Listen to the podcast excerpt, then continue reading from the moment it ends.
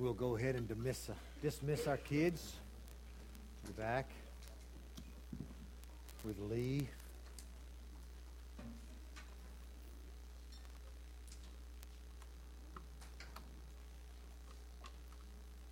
Lee celebrates Father's Day every Sunday.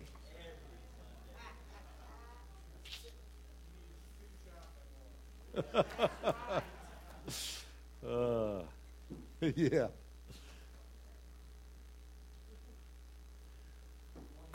I have a I have a, a stiff sermon today because it's printed on cardstock.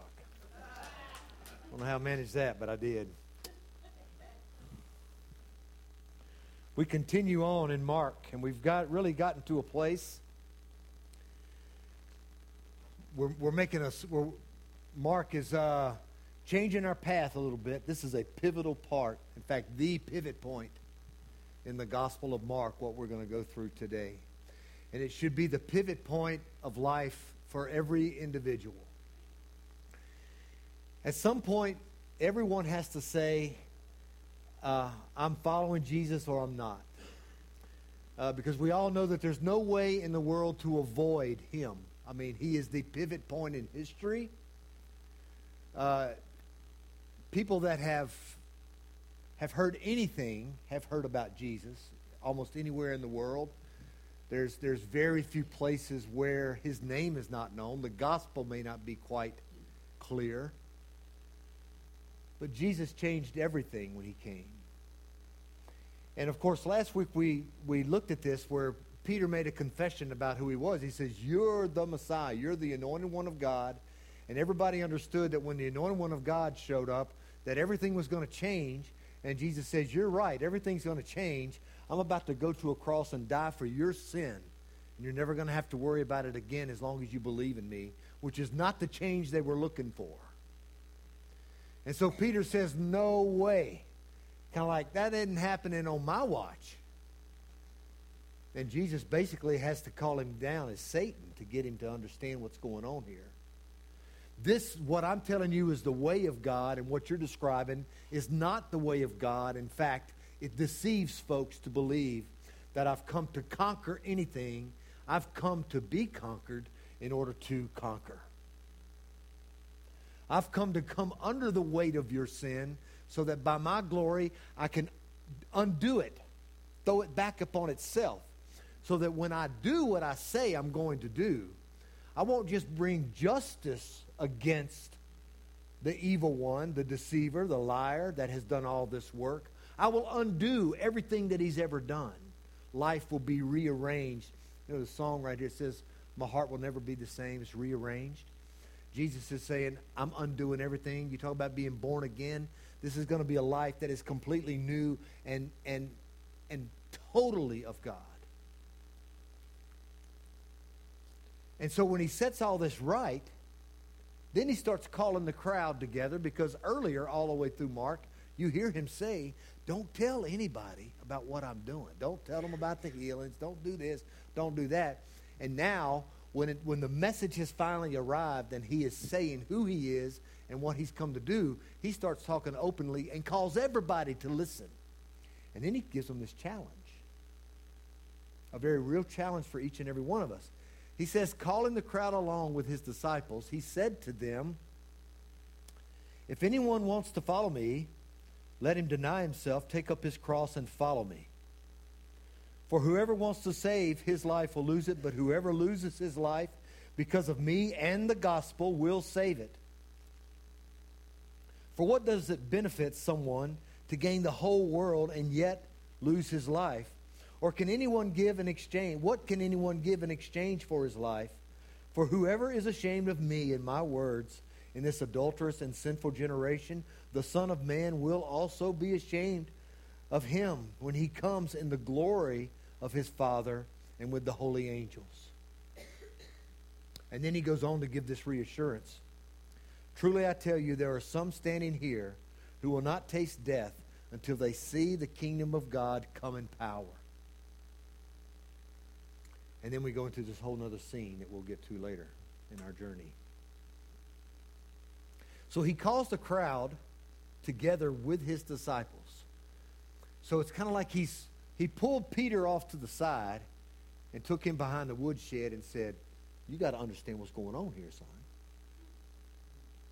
And Peter keeps his mouth shut after that. He's already learned that he needs to pay attention. So nothing has been wasted on Peter, except now he's got to kind of get that yeast of the Pharisees and the Sadducees out of his system, and Jesus helps him with that. He helps all of us with that.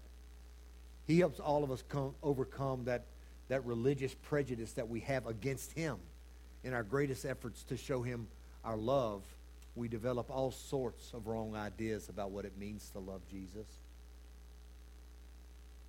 He helps us overcome those things. And so then he calls the rest of the disciples together and he calls the crowd together. So uh, you get this picture in your mind. He's kind of by himself and he says, Come here, come listen. And everybody's crowding him around him. Before he's tried to keep the crowds away, now they're crowding in around him. He says, If anyone wants to follow me, and in this we have the challenge of a choice. If anyone wants to, want means want. It, it doesn't mean anything else in the Greek or the English. If you want to do something, you're going to do it. If you don't want to do it, you don't want to do it. If you want a Hershey's chocolate bar, well, by God, we gave you one today. But if you don't want one, you don't want one. Want means want. He says, if anybody wants to follow me. So he's laying down a choice right away. If anyone wants to follow after me. You notice in this first this first verse in this par- in this section, and I'm going to go over it in detail and then look at the others as support to verse 34. If anyone wants to follow me or come after me, it means if you want to go the same way as I'm going. Now, this could have been just you see somebody walking down the road and you follow them down the road. That would be one way for this to be said. But in the New Testament, the word follow never is that shallow. Very rarely is it that shallow. There's a couple of places where the blind man follows Jesus after he he heals him, there's some indication that he just went along with the crowd. But when Jesus uses the word, he's saying, if you want to come after me, meaning that if you want to have some part of me, if you want to go the way that I'm going. And so in that, there's a very, there's a very real call to us. if, if we want to come after Jesus, then there's only one choice that we have to make. Then we want to go the way that he is going. So Jesus defines the way that we are going. Jesus determines where we go, how we go, when we go, what it means when we get there as we go. All of those things are determined by Jesus if we simply say, yeah, I'm going to go the way that he's going. But it also means I've decided that I want my life to be like his.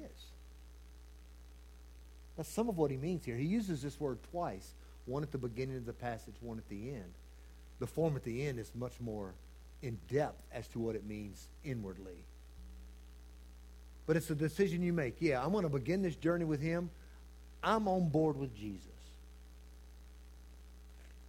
So he says, let him, and then that let him would precede the next three ideas. Let him deny himself. Let him take up his cross and let him follow me. And these are in a very specific and meaningful order for Jesus and for us to understand.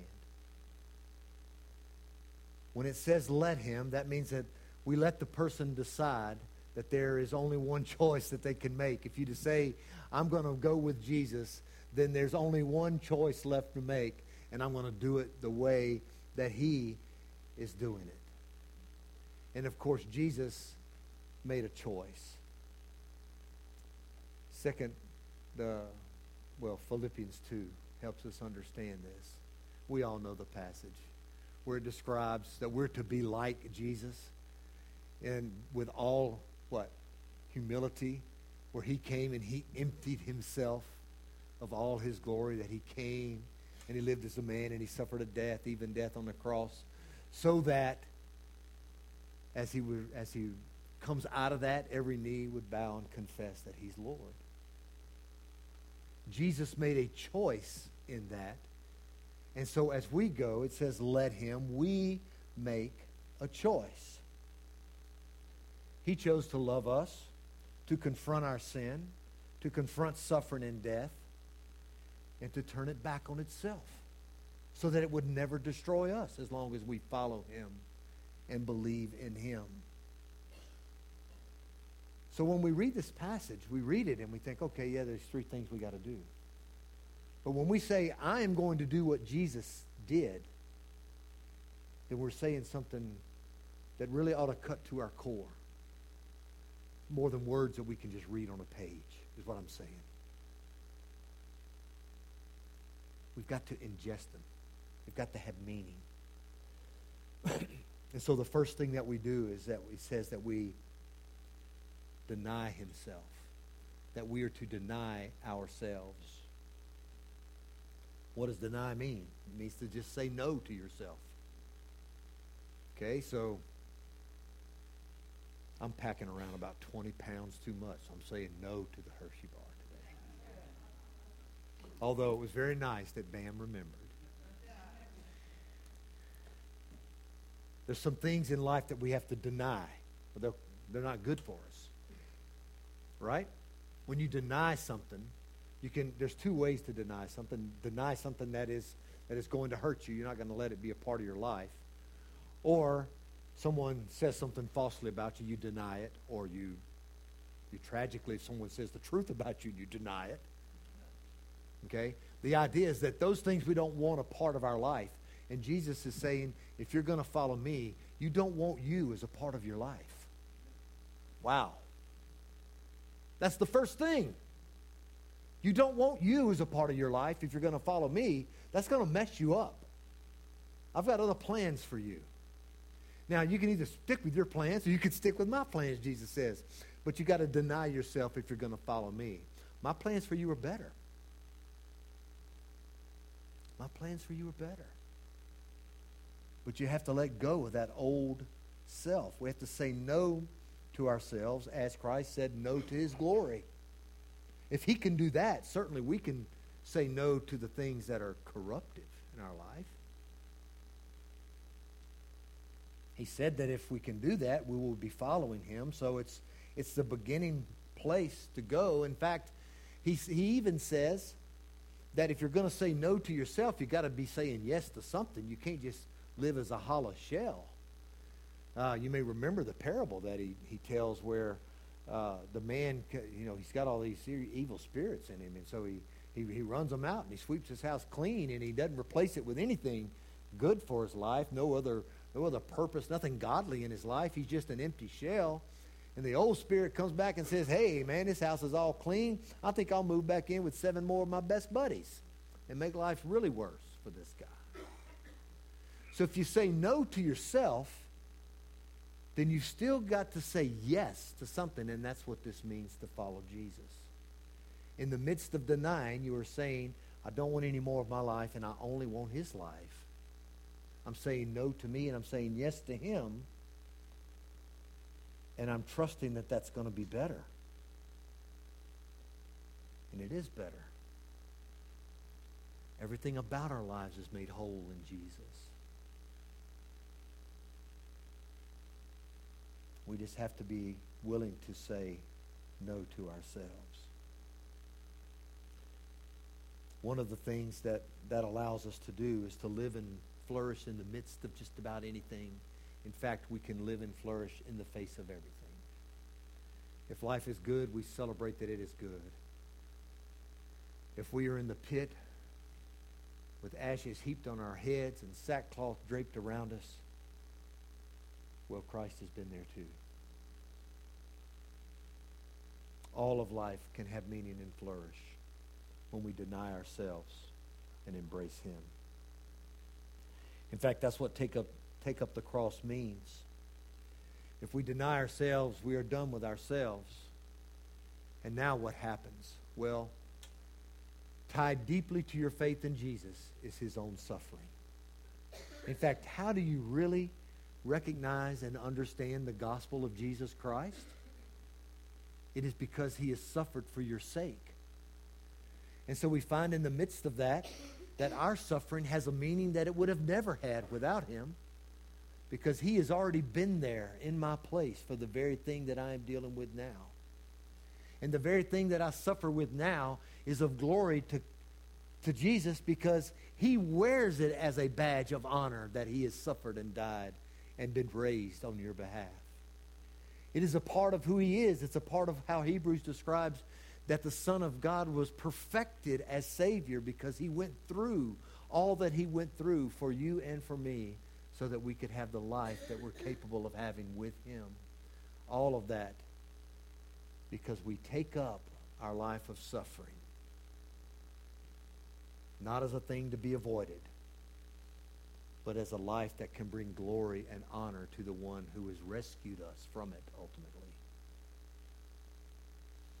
The rabbis of the day would ask their disciples to take up the, the yoke of the law, or the weight of the law, or the weight of the commandments. And Jesus says, I've got one better.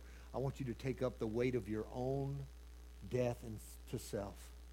I want you to take up your own weight under that suffering. And when you do, there I am to carry it with you. Have you ever been there? Where all of a sudden you've, you've tried hard to deal with it on your own. And at every turn, it feels like, uh, well, my favorite illustration of this, some of you won't even understand this. It's, it's really sad, but it's an old Uncle Remus tale about Br'er Rabbit and Br'er Fox and the tar baby. And Br'er Rabbit sets up this tar baby, and he's going to trap Br'er Fox. And so Br'er Fox comes along, and there's this thing there, and it's it's kind of making a silly grin at him, and he don't like it. So he he punches it in the face, and he's stuck in the tar. And so he tries to get out, and punches again, and he's stuck in the tar. He sticks his feet in and try to pull his fist out, and he's stuck in the tar. And everything that old Br'er Fox tries to do to make it better, it just gets worse. Only in this story, nobody comes along to help him. Br'er Rabbit comes jumping out of the thicket laughing at him. That's how it usually happens with us when we do it on our own. But in the world with Jesus, we find ourselves in that point. And because he's been there and he's experienced and he knows it already, he says, Let me have it. If you'll just give it to me for what it is, let me have it. And we do. And then all at once, we're able to move through it. And the burden is really light, he says. He says, My burden is light. These other burdens are so heavy. My burden is light. Just let me carry it with you. And he does. That's part of taking up our cross. Because the cross that he asks us to take is his cross. Not exactly the same. The cross that he bore under the weight of death saved the whole world from sin. The cross that we carry under the weight of our own sorrows and pain and suffering, he carries with us just so that we may, in the end, say, Praise be to God for such a Savior, for one that loves us so much that he's willing to carry this with me. It's how we know that he loves. It's the full expression of welcome. And then he goes on to say, You deny, you take up your cross, and you follow. Now, this is a self commitment to Christ that breaks all other ties in your life. And this is hard. if you could deny yourself, okay, you're getting something out of that. Your old self is gone. You're rid of all the bad stuff. You're embracing something that's, that's really good Jesus. You can take up your cross. Well, that's a good thing. I can't carry the weight of all of this anyway. Jesus is going to be there with me. And I can do that. But to follow him, to say to everything else, He's first. Now we're giving up some things that we may care deeply about in our life. There may be some values that we've developed in our life that have really made life quite comfortable for us. Maybe it's wealth. Maybe it's possessions. Maybe it's having free time that means more to you than anything. But now Jesus is saying, you follow me, some of that's going to be gone. In fact, all of it's going to be gone. I'm going to when I baptize you, I'm baptizing all of that too. It's going to change. You may have a lot of time, but you're going to live it for me. You may have possessions, but they're going to be mine. That's got to change. There may be some beliefs that you have about God. Well, maybe, maybe God's just a person in my life that I need to help me do what I want. I've, I've got some plans for my life, and uh, I'm going to pray and I'm going to ask God to help me with my plans. Well, when you, when you follow Jesus, he might just look you in the eye and say, you know what? Your plans are filthy rags to me. We're getting rid of all of that. I've got something new for you.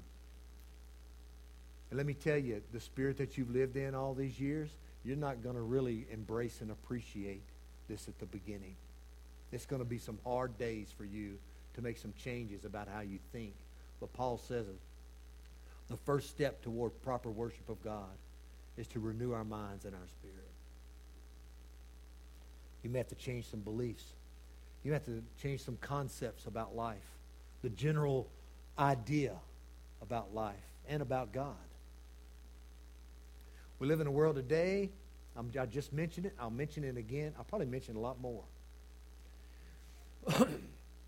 we live in a world today where people in the church and out of the church somehow or another view God as an instrument of provision.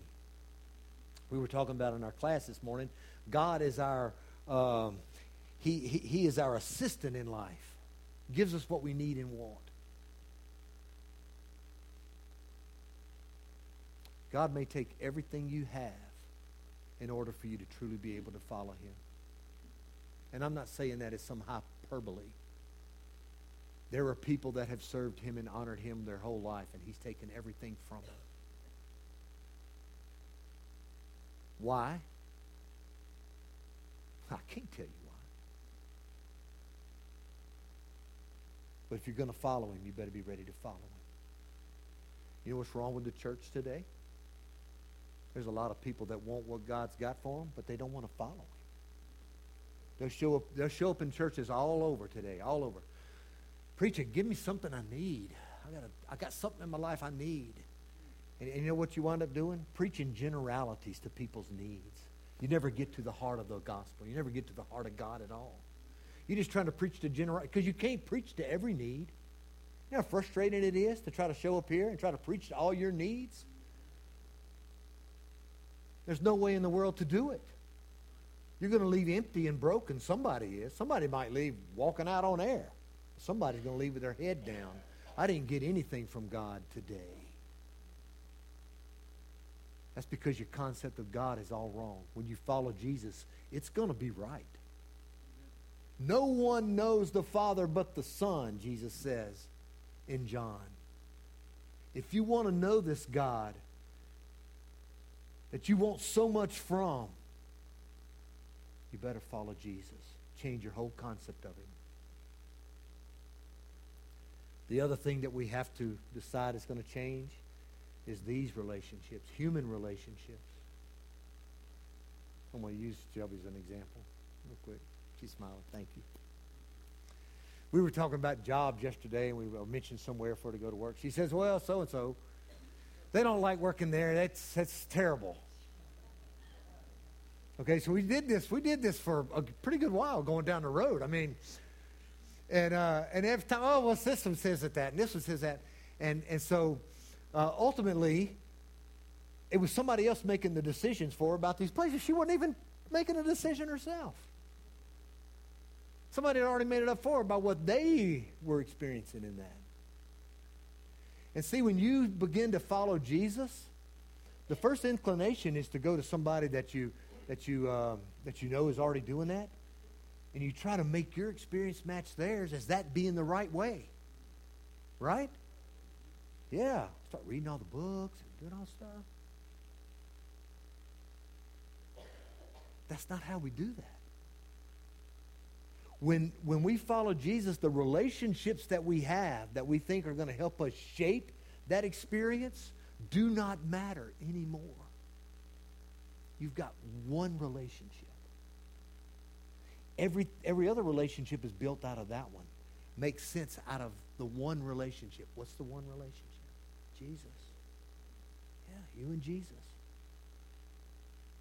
Before you know it, you begin to see, oh, hey, that person, they really are, they really do understand what this is all about. And you've got a comrade that you can walk with. And then you see this other person, you say, man, I'm, I'm experiencing some things that might be helpful. And so there's a there's another place of fellowship there. You don't begin to judge and threaten, oh, they don't like me and all that.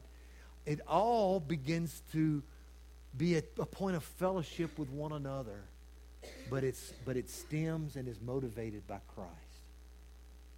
That's one way that it means to follow him. When he has that first position in life, then everything else that we experience is defined and experienced not by us only, but through the relationship that we have with him. So every love, every suffering, every sacrifice, our very sense of life and salvation is experienced because we have this great and marvelous relationship with him because we follow. We are committed. Now, following is never a concept in the New Testament. Nobody ever just thought about following. I think I'll follow. It's not how it worked. When you followed, there was action involved. Kind of like love. Love is not a noun, it's a verb. Following is definitely a verb, right? So when you decide that you're going to follow, there's some activity that is involved in this that everyone is able to recognize and see. So now you're being, you you, you, everything that you do, everything that you say, is being uh, reinforced by what you are experiencing from those who see you and experience you.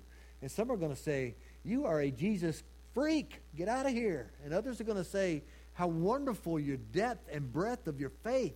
I want to know more about that. But everybody's going to respond because Jesus is in the middle of it. And when Jesus is around, you got to make a choice. If people haven't made a choice about your life, about who you are, you're not with Jesus. If you kind of live in this lukewarm, wishy-washy, middle of the road deal where, where nobody can really decide what, what your faith means to you, you are totally out of touch with Jesus. That's what this means. But when you're following him and with him, people know that you know who you are. And you know what?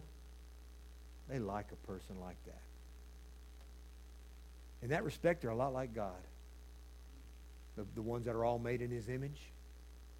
Nobody likes lukewarm. Yuck. But everybody appreciates the person that is sincere and real. And if the church would be sincere and real in their everyday life, each and every moment, we wouldn't be reading headlines we're reading today. You wouldn't have preachers in parts of this country fearful of opening their mouths about certain subjects of sexuality. None of that would be possible in this country because everyone would have to decide I'm either going to, the witness and testimony of that life, I want that or I don't want it. But at least they will respect you. The problem with the world and the church today is they no longer respect us. They no longer respect us. And I don't want to get political right now, but I will one for one 30-second period. You can see it coming. You can see the whole thing coming over this issue of abortion. The world is looking for a stance from the church. It's going to be the acid test for the 21st century. I promise you. You got to decide. You got to decide. It's the law of the land. You got to decide. Anyway, the rest of these verses qualify what we're speaking of here. For whoever wants to save his life will lose it, but whoever loses his life because of me and the gospel will save it. So whoever wants to save his life, meaning that you will choose not to deny yourself, to not commit to any suffering and death that may come as a result of a different way of viewing life or to your self motivations. If you're not willing to let those things go, you're going to ultimately lose your life on the day that Jesus appears again in his glory and with the, and with the angels of heaven.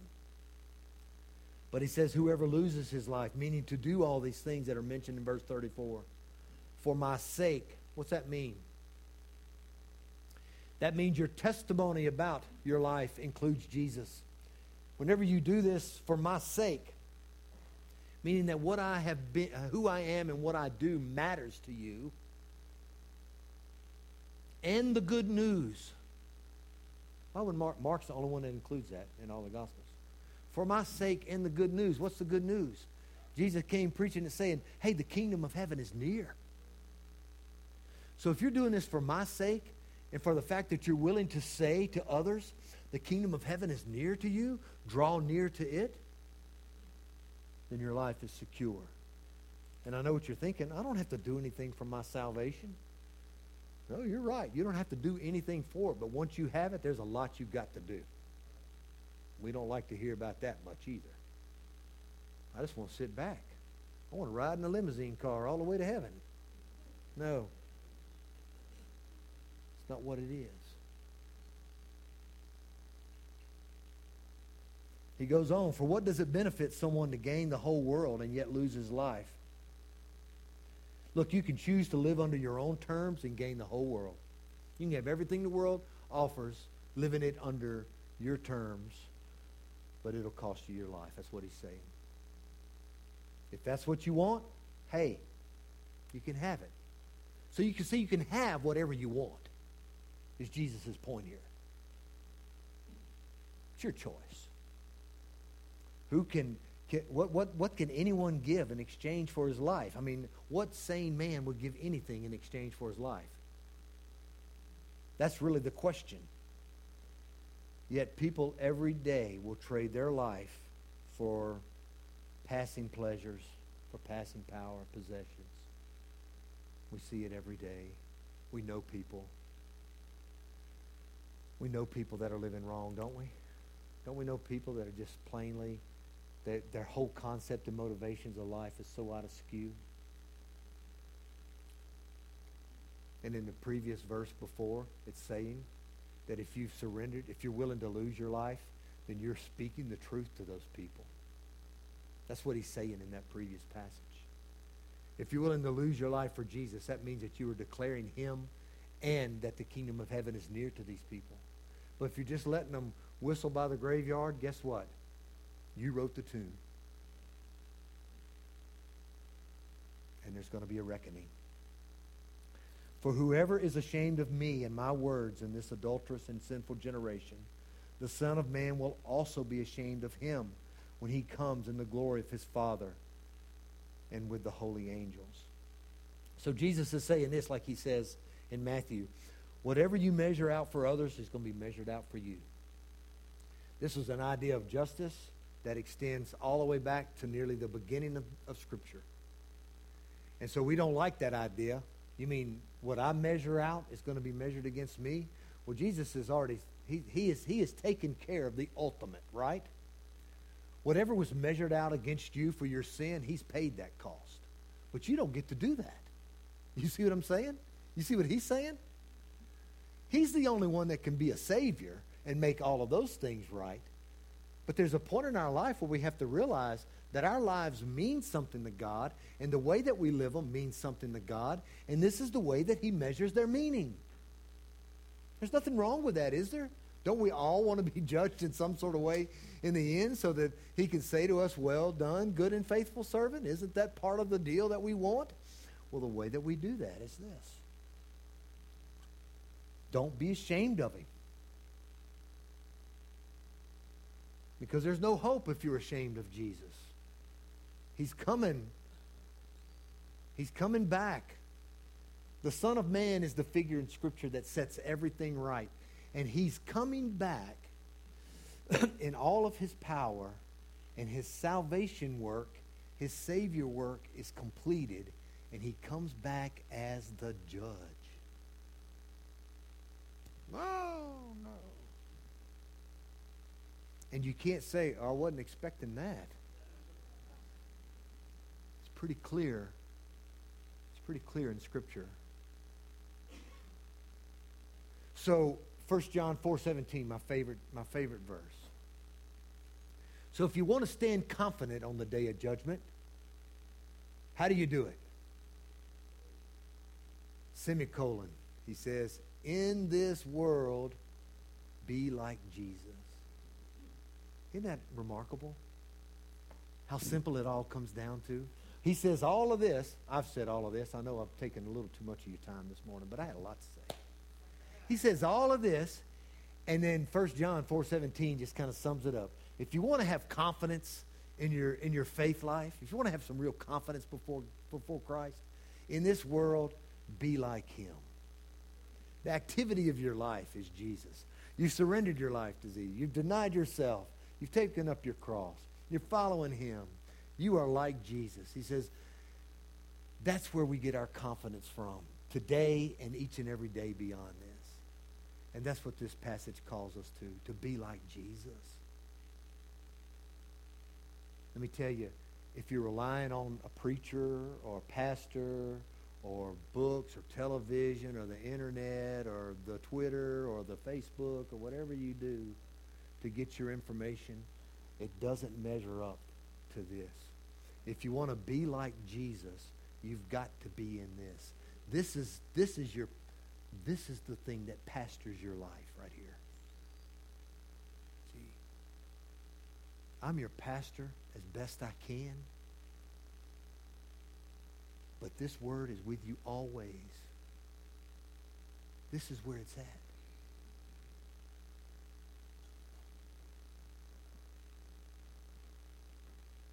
I want us to pray this morning. I want us to pray in the, in the depth of our souls today that we're living this life that we've claimed to live in its utter fullness. And I know I've been long today, and it's why. There's no, there's no message more important than this one for our lives. This is it. This is where the water meets the wheel, the rubber meets the road, all of that stuff. To deny ourselves, to take up our cross, to follow him. And let's bow our.